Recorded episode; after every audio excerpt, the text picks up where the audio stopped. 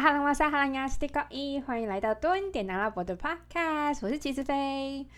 今天已经礼拜三了，原本说好礼拜天就是要固定录音，然后礼拜天要就是要要放上线，然后礼拜一的时候就是大家可以通勤的时候可以听，但殊不知，反正总而言之，我错我贵。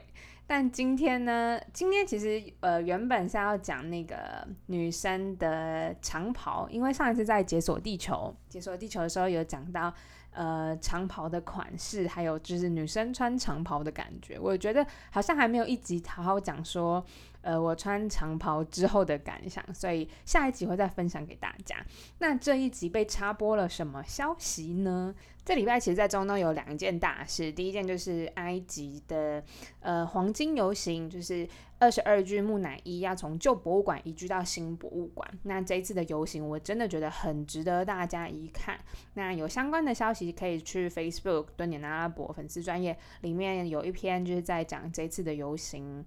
游行的一些 highlight，我觉得蛮精彩的，很推荐大家去看一下那个直播。第二个消息呢，我觉得很强，但就是今天的主题要跟大家分享的是，杜拜摩天大楼阳台惊见整排裸女，影片疯传，结果那些裸女们的结局超惨的。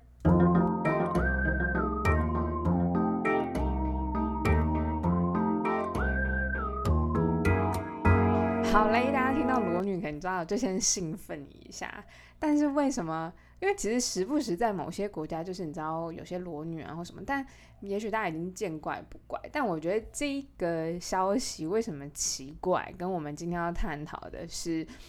嗯，裸女跟呃男生女生在杜拜看似这么开放的国家，但事实上，就是他们最后被受到的处罚是非常非常严重的。好了，那我就先快速讲一下这一则新闻好了。就是在四月初，大概四月四号的时候呢，网络上就流传了一个一张照片，好像有影片吧，就是有一群身材姣好的妙龄女郎，身材有多好？我跟你讲，那个屁股就是真的是很翘，很像桃子，在某一处的大楼阳台集体全裸。那那一处其实是在呃，杜拜的呃，算是新区，就是高楼大厦林立，算是蛮不错的住宅区。那呃，它在阳台其实就是面对一个小运河，诶，就是那一区其实就是运河围绕，所以它面对阳台，其实你知道隔壁邻居就是看光光。总而言之呢，大概有十六位吧，好像有十六位妙龄女郎呢，就集体。全裸，认真的全裸站在阳台上，然后摆出很撩人的姿势。那其实照片里面看到的就是他们的呃背影啦。那每个身材都真的是超级好，很辣的那种。你可以到自己去脑补。这影片呢和这照片当然就是你知道火速疯传，当然就是引起了当地的政府注意。最后呢，警察局就出面啦。警察局呢就把所有在画面上出现的女生。全部抓起来，并且呢，面临一千块英镑的罚款，大概是台币四万块钱吧，以及六个月的有期徒刑。那就在今天早上呢，我又看到最新的消息是，他们要全部被驱逐出境了。我真的觉得得不偿失啊，孩子们！阿拉伯联合大公国的确是相较于其他国家，就其他中东的国家，是相对自由开放许多的。但是呢，它终究还是一个伊斯兰为主要宗教的国家嘛，所以像这一次的行为啊，真的是蛮蛮敏感的，然后并且会触动到穆斯林的敏感神经。所以呢，今天我列出了三点，我觉得蛮值得跟大家讨论的。有一些事情呢，在台湾我们觉得很习以为常，或者是。呃，觉得没什么大不了的事情，但是到了当地，同样的行为到了沙地阿拉伯，到了阿拉伯联合大公国，其实，在当地这些行为都是已经犯法的。第一个呢，我们要分享的是成人网站和情色内容。在台湾，其实我们也许会觉得蛮容易取得这些资讯的吧，不论是你用网站上面主动搜搜寻。或者是你有时候在看一些内容文、内容农场的文章，它旁边的 banner 啊，其实就会有一些成人网站的广告嘛。所以这些东西先不论好或坏，这些东西对我们而言是呃太容易取得了。但是到了当地，就是你在啊，杜拜，假如你今天心血来潮，你就是想要看个 A 片，你就在网络上面搜寻，呃，成人影片，它跑出来就是 Google 的结果是没有查无这个资料，你就想说不信邪嘛，想说好，那我就在然后搜寻栏，呃，不是搜寻栏，就是网址的那一栏，我直接 key in 网站，就是我已经知道我的目的地要去哪了。Sorry，它跳出来的，它会是这个网站呢，在当地是受受限制的，就是你是没有办法看到任何内容的。所以我觉得，天哪，他们就真的做的非常非常透彻。诶，那当地的男生，像不论男生或女生，就是都有这些需求啊，就想要看片的需求话，怎么办呢？就是像台湾，我知道台湾会有一些 A 片群嘛，就是男生他们会自己拉群，但是当地有没有这些群？是的，他们也有，但是呢，同样这些事情也都是犯法。不论是你是加群的人，或者是你是创造这个群，然后你只要提供片头的这些人，不管是哪种行为，你其实都是已经犯法的。那我知道有其他取得方式啦，其他取得方式的话，当然就是 VPN 嘛，VPN 就是你要翻墙去使用一些网络的行为。那这边就不论，就是不再去追溯说，好，那假如 VPN 的话，那我们要怎么取得？相信大家呢，总会有方法，然后找到那些精神粮食的。但就是我觉得大，嗯，在这个国家，他们对于情色内容的。是非常非常敏感的，所以导致于网络上啊，是更不用说，嗯，就是实体，就是你知道什么 情色用用品啊，情色用品店那些是非常非常难以看到的。那就会回到说，那他们是不是有情色行业？其实也有。那他们情色行业是怎么宣传？有一种呢，就是像皮条客嘛，他们就手上有他们自己小姐的名单，然后也会主动去。呃，初级那些看起来想要消费的客人们，他就会把他拉到群组里面，跟他讲说：“哦，我这些这边有哪些小姐。”这个是比较隐晦一点的方式。另外一种比较直接的方式呢，就是他们会用实体宣传。什么叫做实体宣传？他们会印一个小卡，就是一个名片大小的小纸卡，纸卡上面呢就是女生的照片以及电话。那那个它上面也不会写什么其他东西，它就是哦，有时候会写说 massage，然后有时候就是呃，就是纯电话。那它怎么撒在路上？它很有趣，因为它没有办法，你知道像 flyer 这样，你可以一个一个递给路上的人。他会派一个小哥骑着脚踏车，然后他用。一只手骑着脚踏车，另外一只手就在口袋里面掏出那个小卡，就是很像搓金子这样子，把它搓得散散的。他就一边骑那个小卡，就沿路的掉在地上。这是一种，就是你知道天女散花，就是真是撒小卡的方式。另外一种，它就是插在每一个呃路边停车的人的那个挡风玻璃上面。三号总会有男生就是看到这个小卡，会想要打电话给这个女生，有点像是嗯台湾最早最早期的零二零四，就是女生会陪你聊天呐，会陪你你知道拉一下。至于有没有可能进一步约出来等等的，应该就是依不同的集团操作方式不同有有所差异。我个人是没有打过那个电话，但我一直很想要拍一集，就是就是捡到路上的那个小卡以后打电话过去，到底是一个什么样的，到底是一个什么样的情景啊？假如之后有做实验的话呢，再跟大家分享。我觉得啊，其实各个文化或者是各个国家的色情、情色这一块，一直都是一个蛮有趣的的主题。因为不管政府或者是上面怎么样的禁止，但终究人民啊，就是有这些需求嘛，所以他们到最后都会发展出一套，就是让这件事情继续发生的一个模式。我觉得很有趣。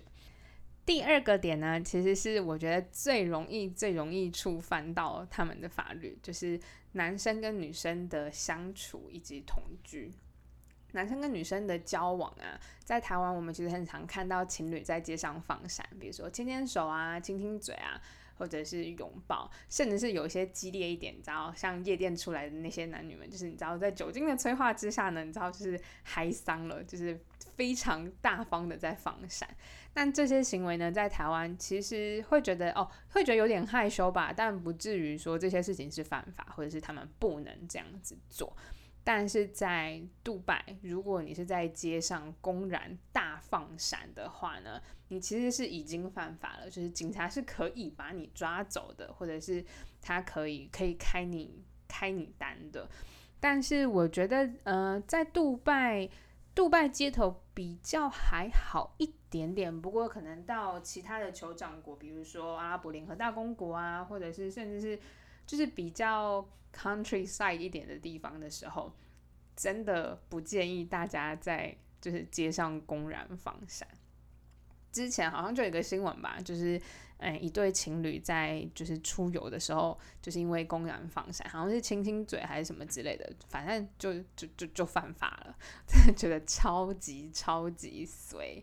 至于在杜拜，你会不会看到有人牵手走在路上？会，但你基本上不会看到阿拉伯人，就是呃情侣之间牵手走在路上，非常非常非常少见。不过外国人啊，牵牵手啊，嗯，拥抱其实都还，就是你知道礼貌性的拥抱可以，但是亲嘴那些等等的，尽量建议大家还是不要。另外一个其实我觉得很容易犯法的，但我觉得他们就是真的是睁一只眼闭一只眼呐。他们禁止，假如你并非法律上的夫妻的话，你们只是未婚男女或者是男女朋友，假如你们要同居住在一起的话，这件事情本身是犯法的。不论你今天是朋友的关系，就只是刚好一起出去玩，然后住在一起，或者是你们今天是情侣，呃，你们共处一室，就是居住在一起的话，这件事情本身本身它其实也是犯法的。但其实我们都知道。嗯，现在杜拜对于这件事情，它相较于是比较开放的，他们就是睁一只眼闭一只眼。毕竟很多时候，比如说你去一个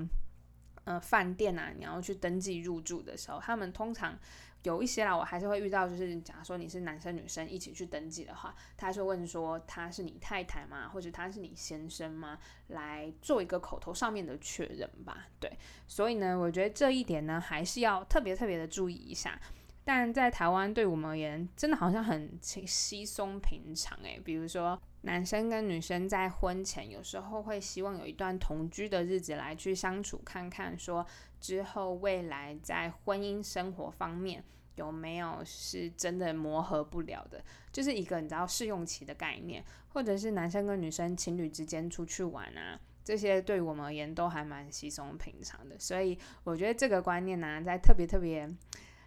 特别对我们而言是没什么，但是在当地法律上面其实是已经犯法的。虽然他们是睁一只眼闭一只眼啦。第三个事情呢，就会讲到关于怀孕的事情。其实啊，在阿拉伯联合大公国，你要买到避孕商品，其实是算相对好取得。比如说保险套，在一般的药局以及家乐福等等都是可以买得到的。那事前避孕药也是可以买得到的。但人生总是有一些意外时候发生的嘛，比如说。你需要事后避孕药的时候，那该怎么办呢？在台湾，事后避孕药，我记得是你应该要有医生的处方签，就是你要去看医生，给医生诊断之后，在医生的指示下去服用事后避孕药。但在杜拜呢，就另外一种情况啦，在杜拜你是买不到任何事后避孕药，你也禁止，医生也禁止开售，就是事后避孕药。所以他们认为，就是事后避孕药就像是堕胎吧，就是它有可能是已经结合了，所以你不能有事后避孕药。那这时候怎么办呢？要么就你要在黄金七十二小时之内，就是你知道飞往其他国家去买事后避孕药，或者是呃有人要从国外回来的时候，请他就是托就是托人代买事后避孕药回来。但我觉得不管哪一种都是非常非常不合理的情况。我之前在杜拜的一家中国超市，一家小家的中国超市，我就看到它的收银台背后有卖就是中国的各种药品，其中有一项就是事后避孕药。我觉得那其实是更可怕的一件事，是因为事后避孕药一直对女生来讲都是非常伤身的药品。那它。又在没有医生的处方签或者是医生的指示之下，就是女生自己贸然，你说去超市买事后避孕药，我觉得是非常非常可怕，而且对于女生是非常非常不好的。所以呢，不管怎么样，就他还是希望，如果在杜拜的大家避孕要做好，真的发生不幸的话呢，希望用最，哎，我还真不知道哎，就是假如真的在杜拜，你不小心需要事后避孕药的话，怎么办？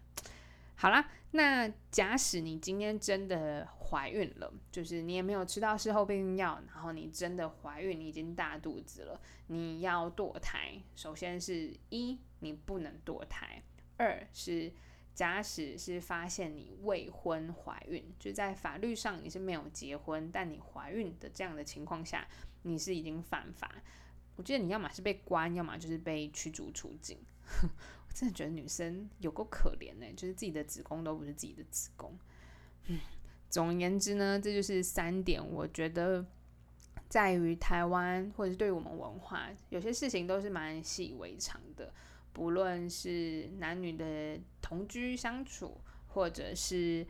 色情网站、色情内容，寻找一些精神粮食的部分，然后再来就是关于怀孕对于女生的权益吧。我觉得女生的权益在这件事情上面。嗯，我觉得在杜拜怀孕，只要你没有结婚的话，在杜拜怀孕是蛮没有保障的一件事情。嗯，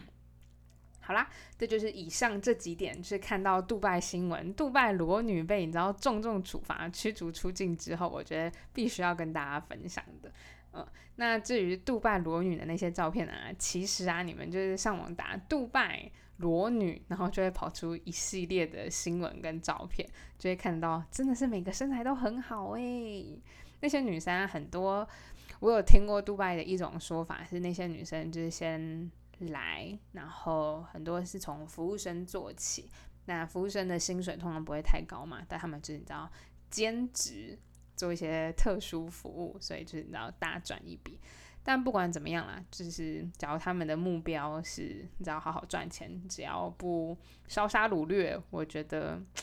那就是他们自己的选择吧。嗯，最后呢，我决定在每一集 podcast 的最后要来推荐大家一些我觉得很有趣的阿拉伯账号，因为这些账号都是我觉得多多少少吧，就是在你生活中的每一点一滴，大家对于中东有兴趣的，然后这些东西都是非常值得推荐给大家的。第一个要介绍的账号呢，就是跟埃及开罗相关的，它叫做 Downtown Cairo，呃，账账号拼法就是 D O W N T O W N C A I R O，Downtown Cairo。它这个社群其实很特别，它不是专门一个人，它是算是一个社群，然后蛮多各种不同的活动。他们常常举办一些埃及老城区散步活动，然后他就会跟你呃整个沿路，他就会跟你介绍不同的建筑，还有老城区的历史。那他的 Instagram 账号呢，会常常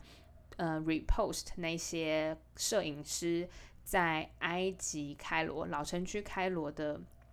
一些 spotlight，一些我觉得那些取景啊和它的调色都是非常非常有韵味的，非常推荐给大家这个账号。那我知道他们像台湾大道城那边就是有一些什么呃大道城散步的一些活动啊张唱 Kira 好像也有，希望之后有机会去参加的话呢，再推荐给大家。嗯，对，好了，那今天的。杜拜新闻分享呢就到此为止，然后还有一些伊斯兰的，假如大家去中东国家或者是去杜拜的时候需要注意的一些小规范，不小心以免你知道踩到法律边缘。好啦，那今天就这样，我杜尼阿拉伯，我们下次见，拜拜。